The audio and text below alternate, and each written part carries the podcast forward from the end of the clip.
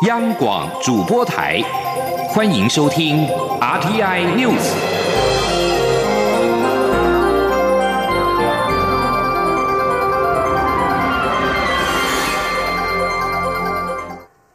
各位好，我是主播王玉伟，欢迎收听这节央广主播台提供给您的 RTI News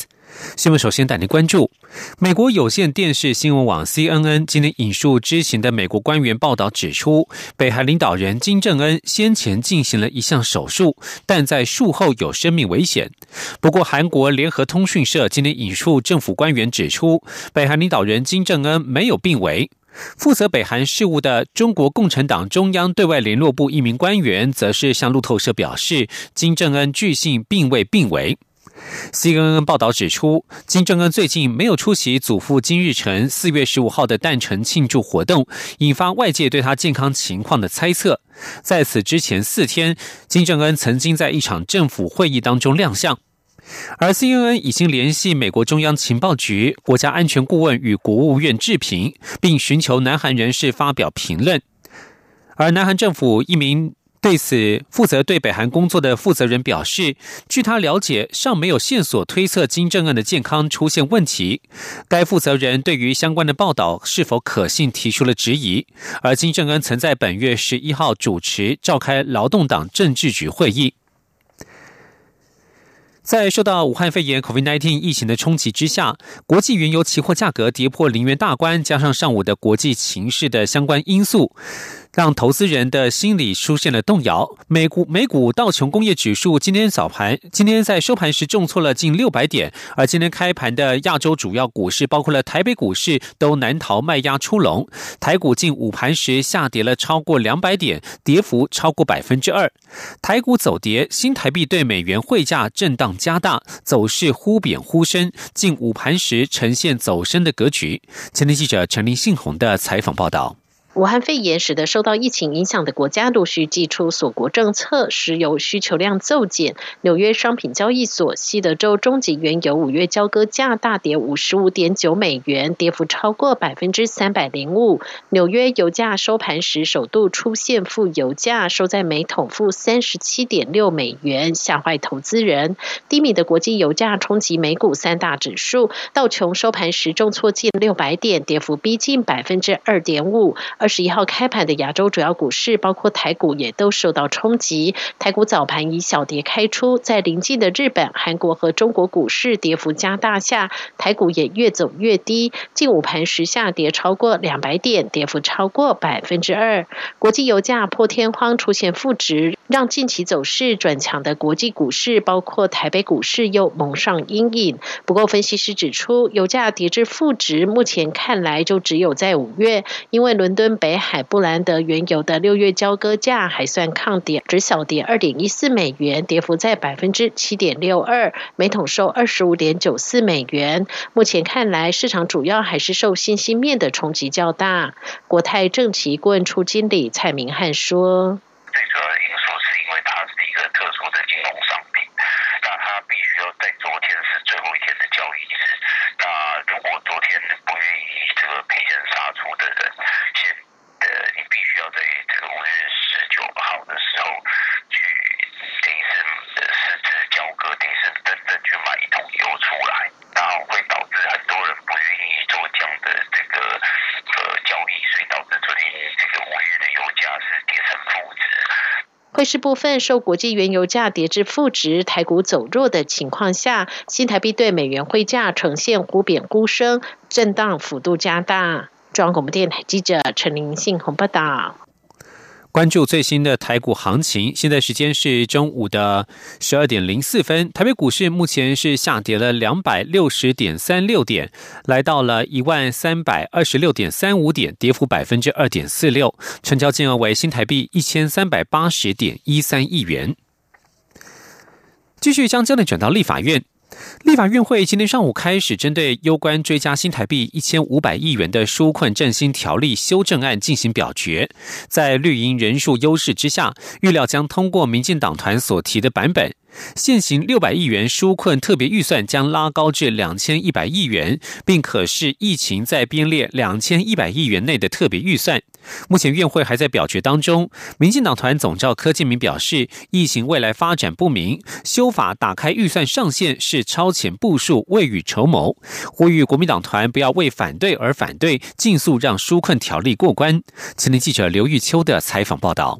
为因应武汉肺炎冲击，立法院历经五次朝野协商后，院会二十一号上午开始逐条处理攸关追加新台币一千五百亿元的纾困振兴条例修正案。朝野皆祭出甲级动员，全力备战。由于民进党具有国会多数优势，朝野表决大战下，预料将通过民进党团的版本，将现行六百亿元纾困特别预算拉高至两千一百亿元，并得视疫情，以不超过原预算额度内再编列特别预算送请立法院审议，也就是纾困预算上限为两千一百亿元，可再加两千一百亿元，打开举债天花板。但此举也遭国民党团批评是空白授权，扬言强烈反对。民进党团总召柯建明特别向国民党团喊话。强调打开举债上限是超前部署，但国民党团坚持要直接发放现金，形同全民大撒币，不负责任。呼吁国民党团不要为反对而反对，否则与恶之间的距离只会更近。为了未来整个疫情的发展上面，有太多不可控制的因素，有未知数，是一种被一种超前部署。那这种情形底下，当然这个让行政院有很大很大的处理的权限。那以以应付所有的这可能的状况，那假如说我们照国民党这个想法想法的话，我们我们把钱钱全部一次一次花完，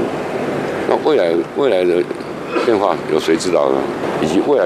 未来的状况，我们还是有有存粮的准备，一定要未雨绸缪嘛。对于民进党团修法打开举债上限，国民党团也提出党团版本，预算上限提高至三千一百亿元，其中的一千亿元作回纾困排付发放金的预算。而民众党也提出修正动议版，主张纾困预算定为两千一百亿元，得视疫情状况，执行率达百分之六十以上，报立法院同意，以不超过原预算额度内再编列特别预算，送立法院审议。院会处理纾困条例修正案时，先进行广泛讨论，再针对朝野会有共识的条文逐条表决。目前还在审议中，预计下午就会完成三读。中广电台记者刘秋采访报道。继续要关注的是海军敦木舰队的群聚感染事件。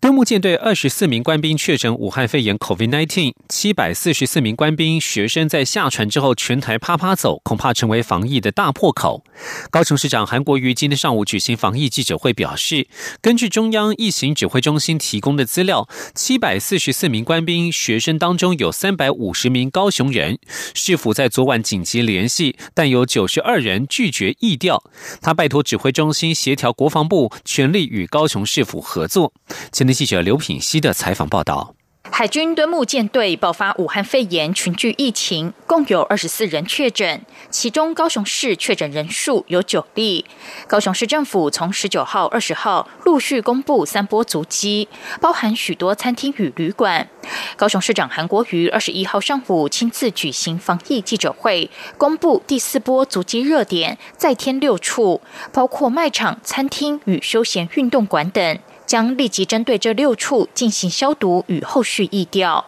韩国瑜指出，前三波所公布的二十三处确诊个案活动场域已经全数消毒疫调完毕，其中有五处共九人出现疑似症状，必须等卫生局及相关单位的裁剪报告出炉后，才能恢复营业。市府也根据这二十三处共列册两千一百五十四人，必须进行自主健康管理。韩国瑜表示，中央流行疫情指挥中心二十号下午把所有官兵名单提供给高雄市政府卫生局。敦木舰队七百四十四人中有三百五十人户籍在高雄，市府二十号晚间立刻展开紧急作业，与三百五十名官兵学生联系，但有九十二人拒绝配合议调。他拜托指挥中心协调国防部，交代这些官兵学生全力与市府配合。他说：“还有三百五十位是户籍在高雄，有二十八位查不到资料，没有接电话，九十二位，资料错误十七位，愿意配合我们的意调有一百二十一位，拒绝我们的意调有九十二位官兵。所以，因此我们要再一次在这里要拜托中央流行疫情指挥中心协调国防部，能够全力跟高雄市卫生局这里来配合，中央地方联手来防疫，是唯一要走的正确道路。韩国瑜强调，此时此刻是高雄市疫情最严峻的时刻。他呼吁所有市民朋友绝不能掉以轻心，务必谨记戴口罩、勤洗手、保持安全社交距离，避免人多群聚处感染。他也呼吁中央再次考量五一连续假期怎么放，是否要调整。央广记者刘品熙的采访报道。而这一次登木舰队确诊官兵的足迹也遍及新北市。新北市长侯友谊今天表示，确诊官兵的足迹调查，中央比新北市还要慢。中央疫调出炉之后，应该第一时间就通知地方政府，该公布就公布，地方政府才能及时应变。而针对登木舰队磐石舰二十四人感染 COVID-19，民进党籍立委王定宇今天受访时指出，他认为应该调查这一次敦木远训是否有其必要，防疫规划是否有疏漏，舰上及事后的危机处理问题。他并且透露，此行另有机密任务，牵涉多方，而且是台湾在军事外交上很难得的机会。今天记者欧阳梦平的采访报道。磐石舰爆发群聚感染，立法院外交国防委员会二十二号将邀请国防部长、卫福部及外交部报告磐石军舰染疫案及后续相关防疫处置。民进党籍立委王定宇二十一号受访时透露，这次敦木远训到博流，去程花了七天，回程却花了二十五天，中间有段额外航程，是台湾多年来很难得的机会，而且没有潜力，因为试射机密。他能透露的就是这段航程没有靠岸或靠港，而且是在公海。没有进到任何国家领海，外界猜测的关岛并不正确。他表示，由于这段航程与这次远训的必要性有绝对关系，所以希望能以机密报告的方式让国会了解，并保护台湾未来在军事外交上的可能性。他说：“进行的活动是一个军事外交上很难得的机会，牵涉的对象不是只有一方啊。那各位猜测的美方反而没有在里面。”我能够授权讲是到这里，但是真正的详实内容，我会建议国安高层让立法院能十分钟的机密时间，啊，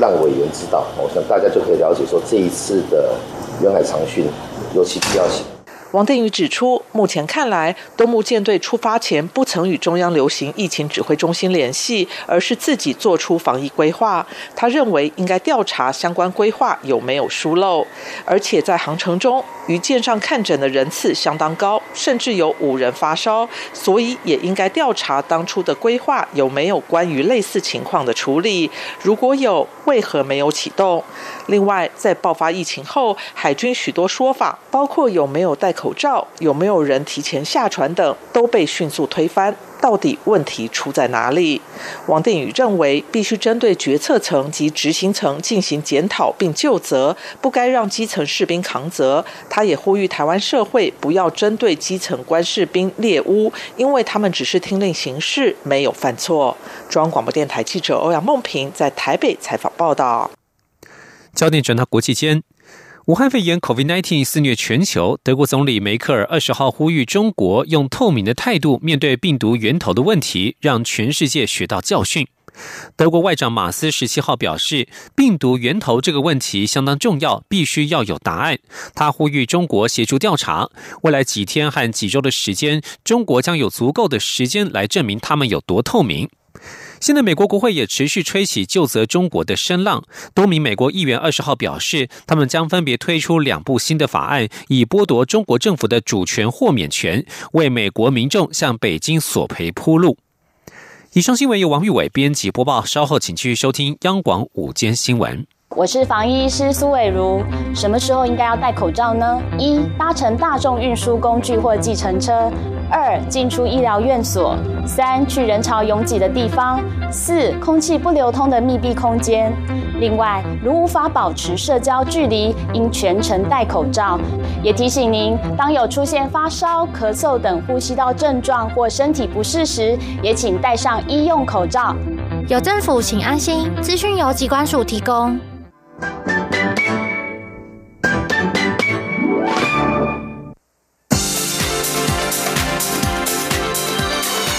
这里是中央广播电台台湾之音，欢迎继续收听新闻。欢迎继续收听新闻，我是陈怡君。四月二十二号，世界地球日即将到来。随着国际科学家对气候提出的紧急状态警告，来自台湾不同领域的一百四十三名科学家也首度联署同意，气候变迁的危机已经迫在眉睫。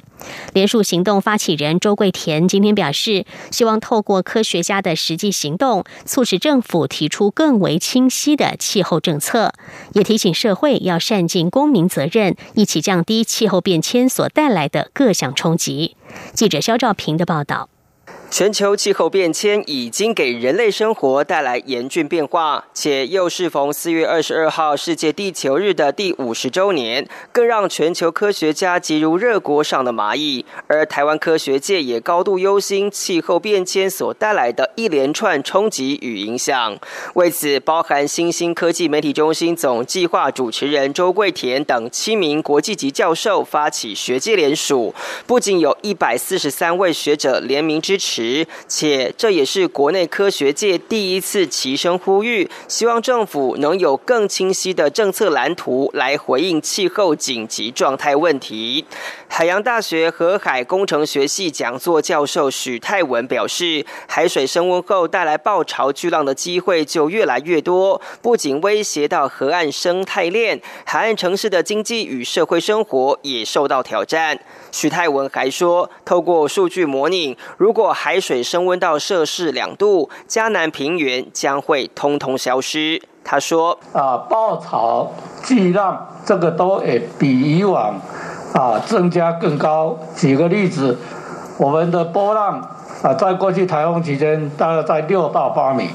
现在可以测出十五米以上的波浪。如果暴潮巨浪啊靠近这个防线的话，我们的防线很容易就啊经不起考验。虽然有危机，但科学家认为台湾是可以展现更积极的作为。中兴大学生命科学系终身特聘教授林信柱提到，海洋其实是捕捉碳量的重要场域，特别是红树林、湿地、海草床等这类型的蓝碳研究跟保育，更应透过法律加强重视。他说：“红树林在国外，它就是重要的一个碳汇，所以它可以当做碳权卖给这些大企业。那么这个。”呃，有了经费之后，其实这些蓝碳它就可以做。积极的保育哦，所以这是一个双赢的策略。所以我呼吁，应该要把物管法要积极一点，把这些蓝碳生态系能够纳入考量。发起人周桂田强调，这是台湾科学界第一次联名齐声呼吁，希望政府跟社会都一起重视气候灾难问题。他也说，台湾在防疫上已经获得国际瞩目，期待在气候政策减碳作为，也能让国际看见台湾的影响力。中央广播电台记者肖。赵平采访报道：台湾可以与国际间分享的，还有对抗疫情的经验。外交部官方网站上的“因应武汉肺炎国际分享专区”今天正式开始运作，透过不同的面向说明台湾模式民主抗疫治理经验。外交部发言人欧江安表示，推出这个专区的主要原因是要凸显台湾的民主、自由、开放与防疫之间的关联。记者王兆坤的报道。外交部发言人欧江安表示，中国于二零一九年底爆发武汉肺炎，台湾因地理位置临近中国，民间往来密切，一开始就被预测将是中国之外疫情最严重的国家。但当全球疫情蔓延时，台湾不但妥善控制住疫情，并让疫情对人民生活的冲击降到最低。欧江安指出，台湾防疫模式的透明与诚实，提供民主国家更佳的防疫对策。因应武汉肺炎国际分享专区分享了台湾模式民主抗疫治理经验，整理国际媒体的相关报道连结，并从不同面向陈述台湾的防疫工作，以及台湾如何在行有余力时帮助国际社会，另搜整相关影片等资讯，供国内外友人参考。欧江安说：“为什么我们要特别推这个专区？其实我们认为民主国家的一个疫情的一个分享哦，其实这是因为我们的疫情是呃充分的，是自由的，而且是开放的，而政府呢是一诚实的，就是因为我们的自由开放，我们的国家的一个自由跟多元性，所以能够让台湾的防治的经验相当的这个成功哦。”外交部因应武汉肺炎国际分享专区，包含国际媒体报道、聚焦台湾模式、多媒体连结与社群平台等三大区块。除强化说明台湾完整的健保体系、充分授权全政府指挥体系、公司协力等台湾模式外，还整理了国际媒体对于中国世卫组织的相关报道。中央广播电台记者王兆坤台北采访报道。台湾力推绿能，而太阳能板的检测也更加的先进。传统上检测一片长一百二十二公分、宽六十二公分的大型薄膜太阳能板，只能够以人工抽检，大约需要三十分钟的时间。国家实验研究院今天指出，国研院医科中心与工具机大厂上银集团合作，首创线上全检太阳能板产线智慧即时回馈检测设备，只要一分钟之内就可以完成一片。板材的检测，检测效能提升了三十倍以上。记者杨文军的报道。传统检测一片长一百二十二公分、宽六十二公分的大型硒化铜铟加薄膜太阳能板材，约需要三十分钟。国研院医科中心联手上银科技与上银光电，客制化开发建制全台首创线上全检太阳能板产线智慧即时回馈检测设备，在一分钟内就可以完成一片板材的检测，检测效能提升三十倍以上。上银光电总经经理林明尧指出，此技术将可帮助减少不必要的损失。他说：“一开始没有这个设备的时候呢，我们每一片呢，啊，就是生产一一部分之后呢，我们要去抽出一片来做一个抽检。那一检验呢，就是三十分钟。那我们的制程哈，也不过是两分钟。所以检验三十分钟之后呢，你发现的有问题，你可能哦十五片就出了。”这个出了整个一个一个问题啊，就造成很多的一个一个损失。国研院医科中心组长陈明福提到，在薄膜式太阳能电池中，硒化铜铟加形态具有相当高的光电转换效率与成本优势，十分被看好。然而，相较于国外，台湾对于这样子的薄膜太阳能电池的研究起步较晚，生产及检测设备长期以来被欧美日各国企业垄断。因此，此设备能够于生产线上快速精确的全面检测太阳能板，提升制成品质。并掌握制成设备的自主权，建立竞争者难以跨越的发展优势。医科中心主任杨耀洲也表示，此技术未来也可延伸应用至类似的产线或产品检测，例如玻璃基板、平面显示器、液晶显示器、印刷电路板、半导体芯片，甚至纺织皮革等，提升我国电子产业甚至传统产业的国际竞争力。中央广播电台记者杨文君台北采访报道。发生在二零一八年的普悠马列车翻覆事故，是台湾铁路史上惨痛的一页。国家运输安全调查委员会在今天发布了第六四三二次车普悠马列车倾覆事故的事实资料报告，显示事故列车在发车之前就已经出现异常，而事故司机员尤振仲一路行驶过程中也不断在排除障碍，而直到列车翻覆之前，车速都维持在时速一百四十公里，以致。刘振仲在翻车前一秒尝试要关掉电门把手时，列车已经出轨翻覆。记者吴丽君的报道。台铁普悠马列车二零一八年十月二十一号行经宜兰县苏澳镇新马车站大弯道时翻覆出轨，造成重大死伤意外。运安会去年八月挂牌后，重新检视相关证物及资料，并重新解读列车自动防护系统 ATP 等车载资料，同时还原事故发生序列，还重新检视富冈基地实车残骸，并于今年持续针对事。事故列车是否超速进行深入分析后，于四月二十一号发布事故事实资料报告。根据资料显示，事故列车在树林吊车场交接换班前，空压机即已出现异常灯号，同时还发出警告声响，但未被注意，也未及通报。而事故司机员尤振仲一路行驶过程中，则不断分心，忙于排除障碍。但过程中，不论是检查员或司机员，都将 ATP 关掉，误以为故障。而直到列车翻覆前，车速都维持在时速一百四十公里，以致翻车前一秒，司机员尝试要关掉电门把手时，列车已出轨翻覆。运安会铁道专业小组召集委员李刚说：“那么最后快翻车之前，他的车速其实都没有降，都是差不多在一百四十。”左右，那么到最后一刻，就是已经快翻车前大概一秒钟，因为很紧急的状况之下，电把手是距离它最近的，所以他就把电把手尝试往下压，压到 off 的地方，所以可以看到在非常短的时间，只剩大概一秒钟，其实那时候车子已经翻了，已经来不及了。但是他有没有去操作刹车呢？事实上没有，因为刹车是另外一个自认的把手。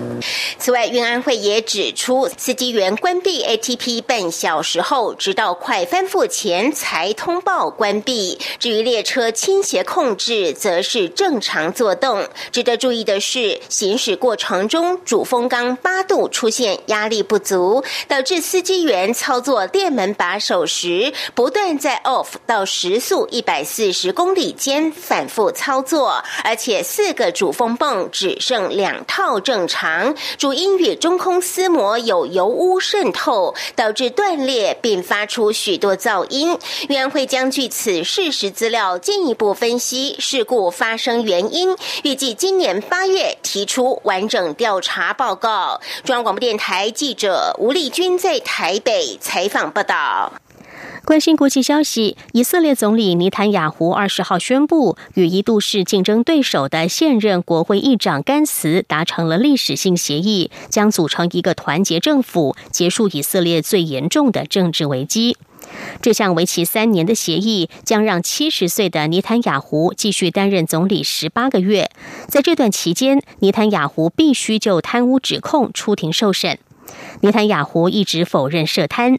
而在十八个月之后，尼坦雅胡将结束他长达十二年的总理任期，由六十岁的甘茨接续后面的任期。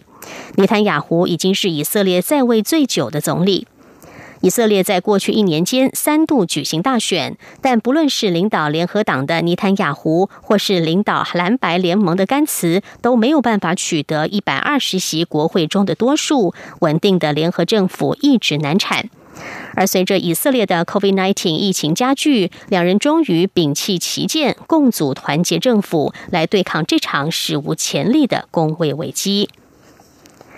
再来看到的是，墨西哥在莫国政府实施隔离措施对抗疫情扩散之际，墨西哥写下了今年以来最高的单日致死记录。二十号的官方数据指出，前一天有一百零五人遭到杀害。这个由地方检察官办公室与联邦机构收集的数据显示出，自从卫生保护措施在三月中旬生效以来，墨西哥的暴力事件并没有缓和。在此同时，过去几天，墨西哥各地还出现武装的毒贩在街头发放爱心物资，而上面还印着贩毒集团的标志。